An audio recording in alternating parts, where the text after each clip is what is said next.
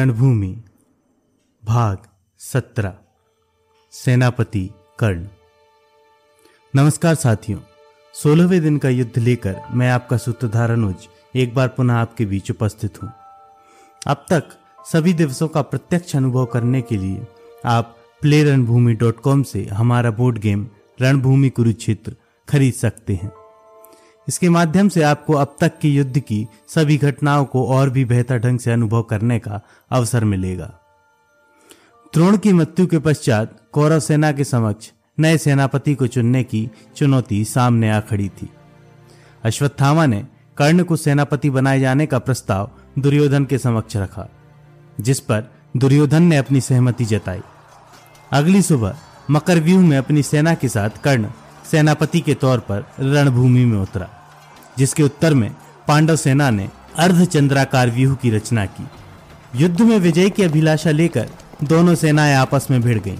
भीमसेन अपना रौद्र रूप धारण करके कौरव सेना पर टूट पड़ा।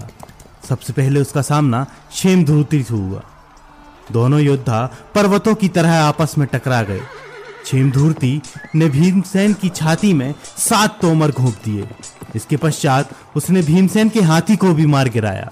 जिसके उत्तर में भीमसेन ने भी क्षेमधूर्ति के हाथी को मार दिया और दोनों योद्धा धरती पर आ गए। धरती पर आते ही भीमसेन ने हाथ में तलवार लेकर खड़े छेमधूर्ति पर अपनी गदा से प्रहार किया और छेमधूर्ति अपने हाथी के ही बगल में धराशायी हो गया। दूसरी ओर कर्ण पांडव सेना का संहार कर रहा था। उसका सामना करने के लिए नकुल आगे आया। भीमसेन अश्वत्थामा से सात्विकी विंद तथा अनुविंद से श्रुतकर्मा चित्रसेन से, प्रतिविंद विचित्र ध्वज तथा चित्र से, युधिष्ठिर दुर्योधन से, अर्जुन समतत्कों से धृष्टदुम कृपाचार से, शिखंडी कृतवर्मा से, शुद्धकीर्ति शल्य से, सहदेव दुशासन से भिड़ गए। सात्विकी पर विंद तथा अनुविंद ने बाणों की वर्षा कर दी। जिनको सात्विकी ने अपनी धन विद्या का परिचय देते हुए रोक दिया। अपना धनुष काटे जाने के पश्चात सात्विकी क्रोधित हो उठा और उसने छुरप्र से अनुविंद का मस्तक काट दिया। यह देखकर उसका भाई विंद संयम खो बैठा और निरंतर सात्विकी पर बाणों की वर्षा करने लगा। सात्विकी के सभी अंग रक्त से स्नान कर चुके थे। एक दूसरे के रथों का विनाश करने के पश्चात दोनों योद्धा ढाल और तलवार लेकर रणभूमि में उतर आए। थोड़ी ही देर में सात्विकी विंद का वंद करके युद्धामन्यु के रथ पर सवार होकर चला गया।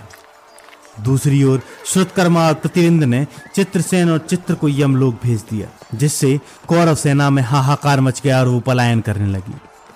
सेना को भागता हुआ देखकर अश्वत्थामा ने अकेले ही भीमसेन की ओर कूच कर दी।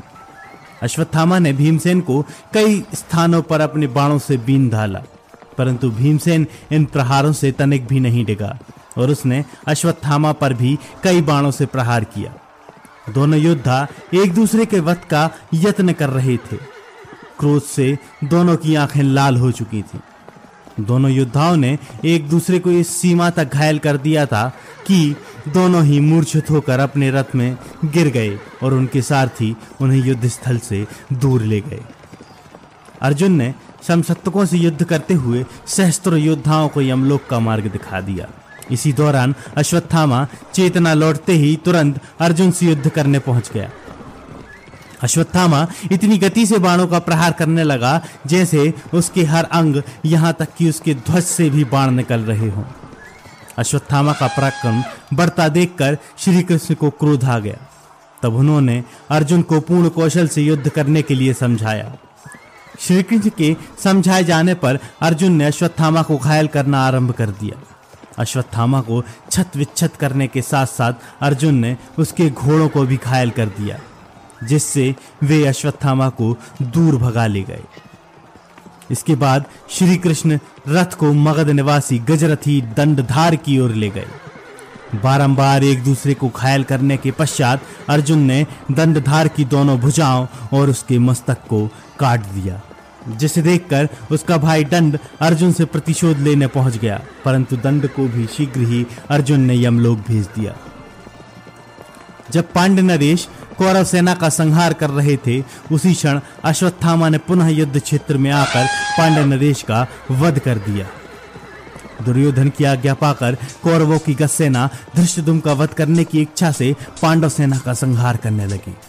इस हेतु नकुल, सहदेव, द्रौपदी के पाँचों पुत्र प्रबद्धक कर्ण सात्विकी, शिखंडी तथा चेकितान कौरवों की गस सेना पर टूट पड़े। सर्वप्रथम सात्विकी ने वंगराज पर आक्रमण किया और उसे धराशायी कर दिया। दूसरी ओर नकुल ने अंगराज का मस्तक शरीर से अलग कर दिया।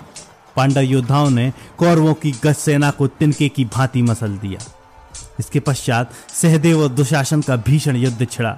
जिसमें दुशासन की पराजय हो गई और दुशासन का सारथी उसे युद्ध स्थल से दूर ले गया। परंतु दूसरी ओर कर्ण और नकुल के मध्य युद्ध में नकुल की पराजय हुई और नकुल युधिष्ठिर के रथ पर बैठकर चला गया।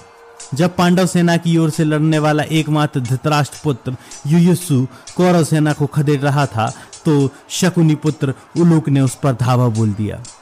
जैसे ही उलूक ने युयुस्सु के सारथी का वध किया तो युयुस्सु दूसरे रथ पर सवार होकर वहाँ से भाग गया।